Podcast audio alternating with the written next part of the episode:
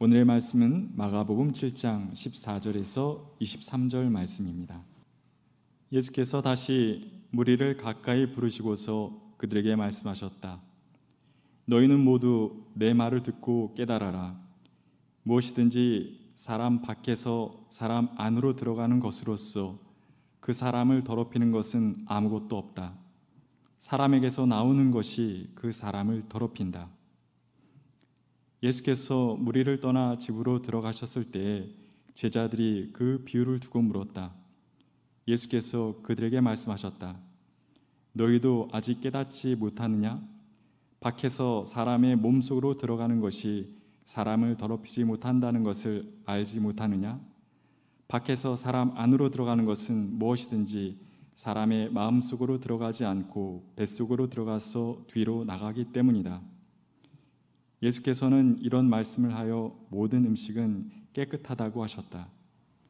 또 그들에게 말씀하셨다. 사람에게서 나오는 것 그것이 사람을 더럽힌다. 나쁜 생각은 사람의 마음에서 나오는데 곧 음행과 도둑질과 살인과 간음과 탐욕과 악의와 사기와 방탕과 악한 시선과 모독과 교만과 어리석음이다. 이런 악한 것이 모두 속에서 나와서 사람을 더럽힌다. 이는 하나님의 말씀입니다.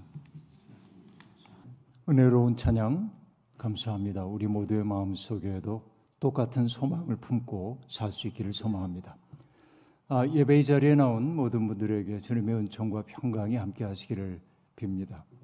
늘 반복되는 얘기처럼 들리지만은 사람답게 산다고 하는 것이 점점 어려운 예, 그런 시대를 우리가 살고 있습니다. 어느 인류학자는 인간과 사람을 구별하여 말하였습니다. 예, 그것은 일부러 구별하기 위한 구별이지만 사람이 되든 인간이 되든 바꿔서 생각할 수도 있겠는데요. 그가 말하는 바는 이렇습니다. 인간은 자연적 사실을 일컫는 말이다 라고 말합니다. 다시 말하면 인간이라고 하는 것은 동물이나 식물이나 광물과 구별되는 존재로서의 인간적 사실. 이게 인간이라고 그렇게 얘기했습니다. 그러나 사람은 관계적 개념이라고 그는 이야기를 합니다. 사람이라고 하는 것은 어떤 보이지 않는 공동체, 그 안에서 성원권을 갖는 것이라고 말합니다. 내가 그 공동체의 구성원으로 당당하게 인정된다라고 하는 것. 바로 이것이 사람 때문에 본질이라고 얘기하고 있습니다. 다시 얘기하면 누군가가 사람으로 살기 위해서는 그 사람들에게 누군가에게 나의 존재를 인정받을 수 있어야 한다고 하는 말일 겁니다. 그렇죠. 사람답기 위해서는 타인의 인정이 필요합니다. 그런 의미에서 보자고 한다면 세상을 떠돌며 살고 있는 난민들은 그 성원권을 인정받지 못한 사람이기 때문에 사람다운 삶의 길에서부터 상당히 아, 멀리 떨어진 사람들이라고 얘기할 수 있겠습니다. 한 사회에 속한 사람이 아니라 끼어들어온 사람처럼 고립되어 있다는 것. 바로 그것은 취약한 처지에 살 수밖에 없다는 사실을 넌지시 보여주고 있습니다. 그런데 창세기에 등장하고 있는 아, 믿음의 조상이라고 일컬음을 받는 분들은 하나같이 다 세상을 떠돌며 살던 사람임을 우리가 알고 있습니다. 이스라엘은 추수감사 예배를 드릴 때마다 곡식단을 주님 앞에 가지고 와서 고백했습니다. 어떤 고백입니까? 소위 쉐마라고 하는 고백의 일부인데요. 내 조상은 떠돌아다니면서 사는 아람 사람으로서 몇 안 되는 사람을 거느리고 이집트에 내려가서 거기에서 몸붙여 살면서 거기에서 번성하여 크고 강한 민족이 되었습니다. 라고 고백하고 있습니다. 이 고백 속에 담겨 있는 두 가지의 단어가 우리에게 와 닿습니다.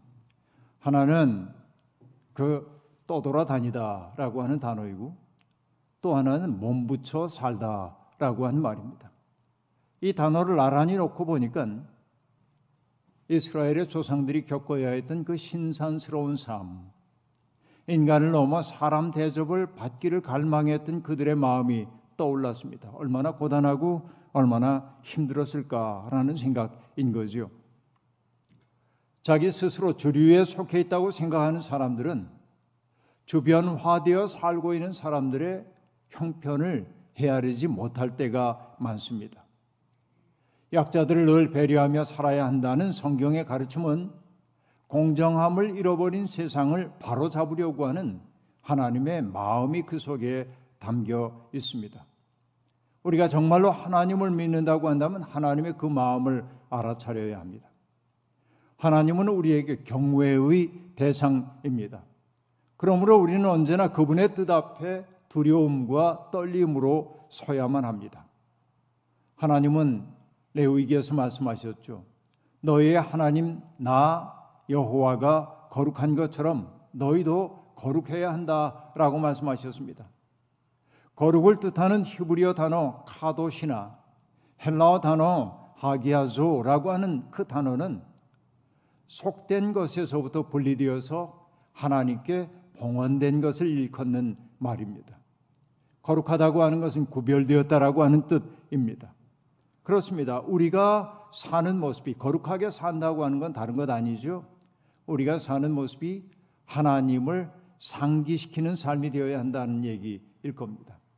나의 마음씀이 사람들에게 하나님이 살아계시다는 사실을 느끼도록 만드는 게 바로 거룩한 삶의 본질이라고 얘기할 수 있겠습니다. 그렇기 때문에 거룩이라고 하는 것은 우리가 끝없이 추구해야 할 가치이지 누군가가 소유할 수 있는 것은 절대로 아닙니다. 거룩은 우리가 지속적으로 접근해야 할 목표라고 하는 이야기입니다. 그러나 예수님 당시의 종교 지도자들은 스스로 거룩하다고 자부했습니다. 거룩을 소유한 것처럼 생각했다라고 하는 말입니다. 그런 오만한 자부심 때문에 그들은 자기들이 가지고 있는 척도를 가지고 사람들을 평가하고 재단하고 심판하곤 했습니다. 그들은 거룩한 것과 속된 것을 나누고 의인과 죄인들을 나누고 유대인과 이방인을 나누고 남자와 여자를 나누었습니다. 그리고 자기들에게 속하지 않은 그들을 사람들을 그들이라고 얘기하면서 그들을 미워하고 차별하는 것을 정당화했습니다. 여러분 차별의 대상이 된 사람들은 하나님께 받아들여지기 어려운 사람으로 그들은 취급했습니다. 하나님이 받으실 수 없는 존재이기에 배제와 혐오의 대상이 되는 것도 또한 당연한 것으로 여겨졌습니다. 그 때문일까요? 그들은 고통을 당하고 있는 사람들의 처지를 헤아릴 줄을 몰랐습니다. 무정한 사람들이었습니다. 역지사지하는 지혜를 발휘하지 못하는 사람들이었습니다. 그러나 성경은 예수 그리스도가 어떤 이들에게 더 관심이 있었는지를 보여줍니다. 주님의 눈길이 주로 머물렀던 사람들은 바로 유대교의 그 경건의 세계 속에서 죄인으로 규정된 사람들에게 예수님의 눈길이 머물렀습니다. 그 때문에 예수님의 별명이 먹고 마시기를 탐하는 자이고 세리와 죄인의 친구였던 것은 그들의 눈엔 그렇게 보였기 때문에 그렇습니다. 그러나 주님은 그 주변화된 사람들에게 마음을 갖고 계실 수밖에 없었던 것이지요. 주님은 그 때문에 위험한 인물로 취급받았습니다. 사진의 의무화처럼 알게 모르게 있는 듯 없는 듯 존재해야 하는 사람들을 주님은 역사의 무대 위에 올리셨기 때문에 그렇습니다. 쥐 죽은 듯이 차별을 당연한 것처럼 여기며 살아야 하는 이들이 자기들도 소중한 존재이고 하나님의 사랑받는 존재임을 자각할 때 종교인들이 누리고 있었던 특권은 해체될 수밖에 없습니다. 그렇기에 종교적 특권을 누리고 있던 사람들이 예수님을 불쾌하게 여겼던 것은 어쩌면 당연한 일인지도 모르겠습니다. 예수님은 그들에게 낯선 존재였습니다. 낯설다고 하는 말은 길들여지지 않았다고 하는 말이고 그 때문에 위험한 것으로 여겨진다는 말입니다. 낯선 것이 사람들에게 꺼림칙한 이유는 무엇 때문입니까? 자기들이 당연하게 생각하고 있었던 기존의 질서를 뒤흔들어 놓을 수 있기 때문에 그렇습니다. 바리새파 사람들과 율법학자들이 자꾸만 예수님에게 시비를 걸어온 것은 그 때문입니다. 특히 정결법 논쟁을 두고 그들은 예수님을 어떻게든지 제거하기를 원하기도 했습니다. 스스로 경건하다고 여기는 사람들이 볼 때 예수님의 제자들이 가끔 씻지 않은 손으로 음식을 먹는 것을 볼 때 그들은 아주 불경건한 사람처럼 보였습니다. 왜냐하면 스스로 거룩하다고 생각하는 종교인들은 시장에서 돌아오면 반드시 몸을 정결하게 했고 그리고 날마다 잔이나 대접이나 놋그릇이나 침대 같은 것들을 정화 하곤 했습니다. 부정타지 않기 위해서 그랬던 거죠. 혹시라도 부정한 자들과 접촉해서 더러워졌을까 무서워서 그들은 정말 깔끔하게 그렇게 했던 것이죠. 손, 손 씻기. 이것은 코로나 시대의 손 씻기처럼 위생적인 이유에서 행하진 것 아니라 그들의 조상적부터 전해 내려왔던 전통이기 때문에 그들은 그것을 금과 옥조로 여기며 따랐던 것입니다. 그 전통을 소리하고 있는 사람들에게 그들은 서슴없이 불결하다, 더럽다라고 하는 낙인을 찍곤 했습니다. 어떤 사람을 불결하다라고 말하는 것.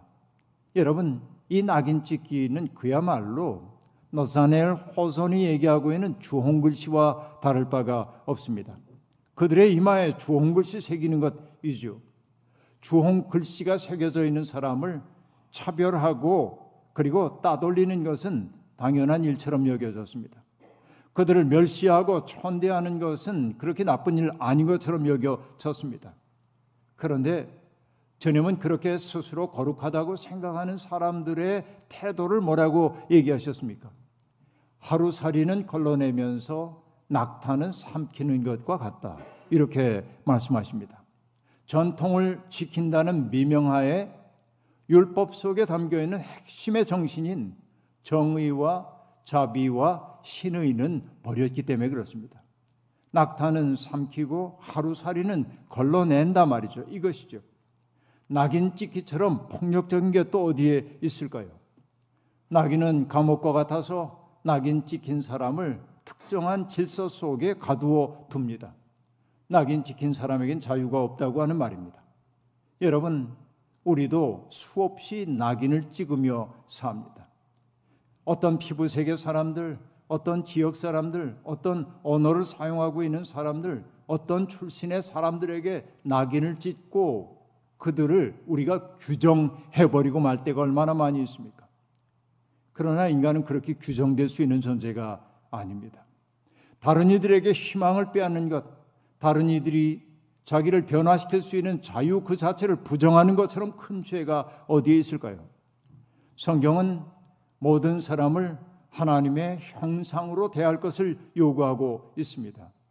사람 때문에 참 모습이란 무엇일까요? 내가 거룩하다고 얘기하며 누군가를 멸시하는 것 아니죠. 여러분, 아브라함, 요수와 헤셀은 말합니다. 사람 때문에 번제, 허세 부리지 않음, 그리고 자신의 불투명함, 단견, 무력함을 깨달아 아는 것. 그렇게 말합니다. 사람 땜이라고 하는 것은 자기가 언제나 길 위에 있는 존재임을 알고 부족한 존재임을 알아서 허세 부리지 않는 거예요. 내가 가지고 있는 견해가 단견에 불과하다고 하는 사실을 인정하고 배우려는 태도를 갖는 것입니다. 그렇죠. 그리고 우리가 할 수 있는 일이 아주 작다고 하는 사실을 겸허하게 시인하는 겁니다. 이게 사람 때문에 길로 가기 위한 길입니다. 그러나 여러분, 다른 이들에게 함부로 낙인을 찍고 사람을 함부로 대하는 이들은 역설적으로 사람 됨을 포기한 것이라고 얘기할 수도 있겠습니다. 자기의 삶이 온통 사랑의 비즘을 알지 못하는 사람만이 다른 사람들을 조롱하고 혐오 합니다. 예수님은 당시의 종교 지도자들이 빠져 있었던 위태로운 허위의식을 지적하셨습니다. 이렇게 말씀하셨죠. 이 백성이 입술로는 나를 공경해도 마음은 내게서 멀리 떠나 있다. 입술로는 공경한다고 말하지만은 마음은 내게서 그것도 멀리 떠나 있다고 얘기하고 있습니다. 그들은 사람의 훈계를 교리로 가르치며 나를 헛되이 예배한다. 예배는 열심히 들리는지 모르지만은 그 예배가 헛된 예배라고 얘기하고 있습니다. 그리고 결정적으로 얘기합니다. 너희는 하나님의 계명을 버리고 사람의 전통을 지키고 있다라고 말합니다. 세상의 모든 예배가 아름다운 예배 아닙니다. 헛된 예배가 있습니다. 예언서는 끊임없이 그런 이야기를 우리에게 들려줍니다. 호세아서 4장 7절 제사장이 많아지면 많아질수록 나에게 짓는 죄도 더 많아지니 내가 그들의 영광을 수치로 바꾸겠다 라고 말씀하십니다. 말라기서 1장 10절 너희 가운데서라 누가 성전문을 닫아 걸어서 너희들이 내 재단에 헛된 불을 피우지 못하게 하면 좋겠다. 나는 너희들이 싫다. 이게 하나님 말씀입니다. 얼마나 놀라운 말씀입니까? 충격적인 말입니다. 타락한 종교처럼 추한 게 또 있을까요? 외적인 예배 형식은 따르고 있지만은 하나님의 마음을 헤아리지 않는 순간 우리의 영혼의 전락이 시작됩니다. 보는 버리고 말을 붙드는 일이 비일비재합니다. 주님은 입만 무성할 뿐 열매를 맺지 못하는 무화과 나무를 저주하셨습니다. 예수님은 물려받은 전통은 금과 옥조처럼 지키면서 하나님의 마음은 헤아릴 줄 모르는 당대의 현실을 꾸짖으셨습니다. 오늘 주님께서 한국 교회를 보시면 뭐라고 말씀하실까요? 참 두려운 일이 아닐 수가 없습니다. 그럼 여러분, 어떤 사람이 정말로 하나님을 경외한다는 사실은 뭘알수 있을까요? 기도 많이 하는 사람이 하루에 두 시간 기도하는 사람 경건합니까? 성경을 백독하면 경건합니까? 아니요. 기도 많이 하고 성경 많이 읽어도 위선적인 사람 너무 많습니다. 자기만 아는 사람 많습니다. 정말로 하나님을 경외하는 사람은 분별할 수 있는 기준이 있어요. 사람을 어떻게 대하는지를 알수 있어요. 그래요. 아낌과 존중이 기본입니다. 사람들을 정말로 아끼고 존중하는 사람이 하나님을 경외하는 사람이에요. 하나님이 관심하는 바에 우리가 관심을 가질 때, 또 하나님의 비전을 실현하려고 애를 쓸 때 사람은 아름답습니다. 바로 그것이 경외하는 사람이라고 얘기할 수 있어요. 그렇게 살 때 비로소 우리는 깨끗하고 거룩한 삶을 살게 되는 겁니다. 진실한 신앙이 하는 일은 무엇일까요? 자기 중심이라고 하는 노예살이로부터 우리를 해방해 줍니다. 믿음의 길로 접어들었다라고 하는 것은 나로부터 해방되는 것을 의미해요. 나를 우주의 중심에 놓고 사고하는 일에서부터 자유로워지기 시작한다라고 하는 얘기입니다. 여러분, 대부분의 사람들은 육체를 가지고 살고 있기 때문에 자기를 우주의 중심에 놓고 생각합니다. 세상이 마치 나를 중심으로 돌아가야 하는 것처럼 생각합니다. 아니요, 그런 거 아닙니다. 여러분, 우리는 세상의 일부일 뿐입니다. 그러니까 여러분, 세상의 모든 사람들이 자기 중심적인 존재, 소중한 존재입니다. 여러분, 나이 들면서 우리가 점점 느끼죠. 세상이 그렇게 만만치 않다고 하는 거. 그래요. 여러분, 달라져야 합니다. 내가 결단한다고 되지 않습니다. 하나님의 빛이 우리 속에 비춰들 때 우리는 변화될 수 있습니다. 하나님의 마음에 접속되는 순간 우리는 자기 중심성이라고 하는 그 지긋지긋한 노예 사료로부터 벗어날 수 있게 됩니다. 그때 비로소 우리는 다른 사람을 배려하고 존중하고 아끼고 그들의 행복을 위해 뭔가를 하고 싶은 사람이 되기 시작하는 겁니다. 영성이 깊어진다고 하는 것은 바로 그런 것입니다. 외적으로 경건해 보이는 게 문제가 아니라는 얘기입니다. 우리의 마음씀이 또는 사람들을 대하는 우리의 태도가 우리의 속사람의 건강을 고스란히 보여줍니다. 여러분 니코스 카잔차키스의 소설 그 유명한 소설 그리스인 조르바라고 하는 책에 나오는 한 대목이 떠오릅니다. 소설의 화자가 한 노인과 길에서 동행이 되어 걸어가다가 문득 배가 고팠습니다. 배고프면 음식 얘기하잖아요. 그래서 그가 그 노인에게 말을 건넸습니다. 무슨 음식을 좋아하시나요, 영감님? 그러자 그가 대답합니다. 뭐든 다 잘 먹습니다. 이건 좋고 저건 싫다고 하는 건 죄를 짓는 거지요. 뜻밖의 대답이었습니다. 왜 그렇지요? 골라서 먹는 게 나쁘다는 건가요? 그러자 노인이 대답합니다. 안 됩니다. 그러면 안 됩니다. 왜 안 되는데요? 곰줄이는 사람이 있지 않습니까? 이게 그 노인의 대답입니다. 이 문답 끝에 화자는 말합니다. 나는 부끄러워서 아무 말도 할 수 없었다. 내 마음은 그런 품위와 연민을 가진 적이 없었기 때문이었다. 라고 말합니다. 여러분, 사람 땜이란 어쩌면 이런 건인지도 모르겠습니다. 이런 품위조차 갖추지 못한 채 다른 사람들을 함부로 재단하는 사람들을 어떻게 우리가 경건하다고 말할 수 있겠습니까? 율법이 그만 음식을 먹지 않고 접촉하지 말아야 할 것을 접촉하지 않는 것으로 꽤 괜찮은 신자인 것처럼 자부하지만 미안하지만 하나님께는 그거 별 의미 없습니다.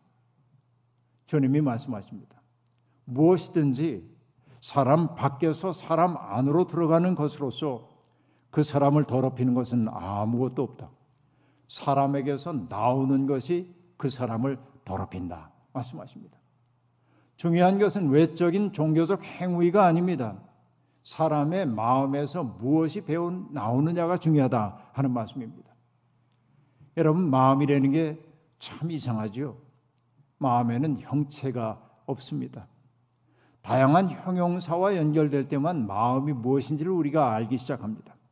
선한 마음, 악한 마음, 부드러운 마음, 굳은 마음, 깨끗한 마음, 더러운 마음. 이렇게 어떤 형용사와 결합될 때 나의 마음의 풍경이 드러나잖아요. 마음을 뜻하는 헬라어, 헬라어는 카르디아이고 히브리어는 킬리아라고 하는 말입니다. 모두 마음을 뜻하는 말이지만은 그냥 마음이 아닙니다. 우리의 정신, 감정, 의지보다 더 깊은 곳에 자리 잡아서 인간의 생각과 감정과 행동을 지배하는 것을 바로 카르디아 혹은 킬리아라고 얘기했습니다. 그러니까 그 마음이 부패하거나 망가지면 삶 전체가 어그러집니다. 앞서도 본 것처럼 주님은 이사의 말씀을 인용하면서 입술로는 하나님을 공경하지만은 그러나 마음은 멀리 떠나 있는 사람들의 형편을 안타까워 하셨습니다. 격동의 시대를 살았던 예레미야도 하나님을 멀리 떠난 인간에 대해 우울한 진단을 내놓았습니다. 예레미야 17장 9절 유명한 구절이죠. 만물보다 더 거짓되고 아주 썩은 것은 사람의 마음이니 누가 그 속을 알겠습니까? 라고 말합니다. 하나님은 인간의 마음을 살피시는 분입니다. 외적 행위가 아닙니다. 하나님은 우리의 심장을 감찰하시는 분입니다. 이때 여기에서 마음이라고 번역된 단어는 히브리어로는 콩팥을 의미합니다. 구약에서 콩팥은 양심의 소재지로 여겨질 때가 많았습니다. 감내하기 어려운 고통을 겪었던 욥은 마치 하나님께서 자기를 관역 삼아 화살을 쏘시는 것 같다고 자기의 고통을 표현한 바가 있습니다. 그 표현 끝에 그가 이렇게 얘기합니다. 그가 사정없이 내 허리를 뚫으시고 내 내장을 땅에 쏟아내신다 라고 말합니다. 근데 여러분 여기에서 내 허리라고 번역한 그 말이 바로 콩팥이에요. 내 콩팥을 하나님께서 뚫으신다고 말이죠.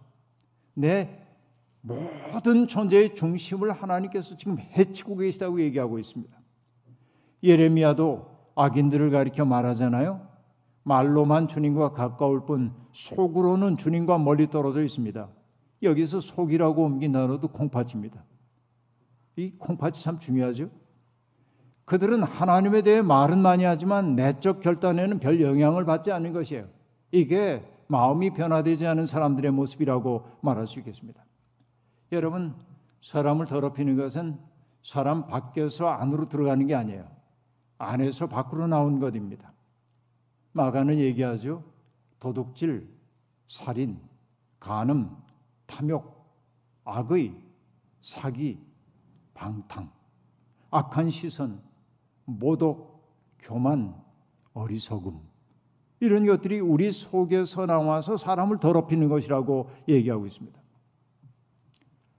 어느 분은 더럽다라고 하는 말을 말놀이이긴 하지만은 덜과 없다로 표현합니다. 덜 없다라고 말합니다. 새겨들을 만한 구석이 있습니다. 더러운 것이란 무엇입니까? 뭔가로 가득 차 있는 상태입니다. 많이 모두어두고 정리하지 않을 때 더러워집니다. 그러나 자꾸만 덜어내고 깨끗하고 맑게 닦을 때 비워집니다. 덜 없어야 합니다. 그래서 더럽, 더럽으면 안 됩니다. 이게 더러움이기 때문에 그렇습니다. 인간은 그러면 어떨 때 더러울까요? 자기로 가득 차 있을 때 더럽습니다. 모든 인간이 다 그렇습니다. 자기로 가득 차 있을 때 말이죠. 앞에서 얘기한 것처럼 자기를 우주의 중심에 놓으려는 생각에 사로잡힐 때 인간은 더럽습니다. 자기로 가득 차 있는 사람들은 다른 사람을 존중할 줄도 모르고 아낄 줄도 모릅니다. 하나님의 마음으로부터 멀어졌기 때문에 그렇습니다. 고통받는 사람들의 현실이 눈에 들어오지도 않습니다. 그 때문일까요? 예수님은 당신과 더불어 하나님 나라를 지향하겠다고 하는 사람들에게 뭘 요구하셨습니까? 나를 따르려고 하는 사람은 먼저 자기를 부인해야 한다라고 얘기합니다. 그 자기 부인이라는 게 뭐예요? 더러운 삶에서부터 벗어나서 덜 없는 삶이 아니라 자기를 말끔하게 비우고 하나님으로 채우는 삶이어야 한다는 얘기 아니겠습니까? 더러워진 마음은 죄에 대해서 무감각해지고 귀가 어두워져 이웃의 신음소리를 듣지 못합니다. 외적인 종교 행위하는 것 쉽습니다. 주일이면 예배 참석하고 아깝더라도 헌금하고 그리고 가끔 봉사활동도 참여하면 됩니다. 불의에 항거하면 됩니다. 그러나 여러분, 우리 마음이 새로워지지 않는다면 무슨 소용이겠습니까? 나의 내적 본질 그 자체가 바뀌지 않는다고 한다면 그게 무슨 소용이 있겠습니까? 그걸 알았기 때문이겠죠. 대표적인 참회 시인 시편 51편의 시인은 그렇게 말하죠. 하나님께서 원하시는 제물은 찢겨진 심령이라고 말입니다. 내 마음이 얼마나 왜곡되어 있는지, 내 마음이 얼마나 더러워졌는지, 내 마음이 얼마나 자기로 차 있는지를 하나님 앞에 인정해야 합니다. 요엘 선지자도 얘기했습니다. 옷을 찢지 말고 마음을 찢어라. 여러분, 죄와 더러움을 씻어줄 샘이신 주님 앞에 자꾸만 나아가 그분의 삶 속에 나를 풍덩 담그어 그리스도의 마음과 내 마음을 일치시키기 시작해야 합니다. 주님의 마음. 그 마음과 접속될 때 더러운 마음은 우리에게 쓰러지고 맑고 깨끗한 마음만 우리에게 다가오게 될 겁니다. 마음이 깨끗한 사람이 하나님을 볼 것이라 얘기했습니다. 우리가 하나님을 볼 수 있는 맑은 사람이 되기를 원합니다. 예수 그리스도의 그 맑은 마음과 잇대게 될 때 우리는 세상이 주는 것과 같지 않은 기쁨과 평화를 누리게 될 것입니다. 가을이 다가옵니다. 이 가을, 우리 마음이 가을 하늘처럼 맑아져서 세상에 희망을 줄 수 있기를 간절히 기원합니다. 아멘. 주신 말씀 기억하며 거듭의 기도 드리겠습니다. 하나님, 하나님은 창조된 세상을 보고 기뻐하셨습니다. 창조된 인간을 보고도 기뻐하셨습니다. 인간은 모두 하나님의 걸작품입니다. 그 아름다운 인간을 바라보면 하나님이 비춰 보여야 마땅했습니다. 그러나 우리는 이 세상 사는 동안 우리를 세상의 중심에 놓는 듯 버릇이 들었고 그 때문에 우리는 점점 불투명하게 되어 더러운 사람이 되었습니다. 예수 그리스도의 구속의 공로가 우리를 구원한다고 입술로 고백하면서도 우리의 마음은 그리스도를 닮지 못할 때가 얼마나 많았는지요. 하나님, 우리에게 회개의 영을 허락하여 주시고 그리고 우리 속에 하나님의 숨결 불어넣으시어 깨끗한 삶을 지향하는 새 사람들이 되게 도와주옵소서 예수님의 이름으로 기도하옵나이다. 아멘.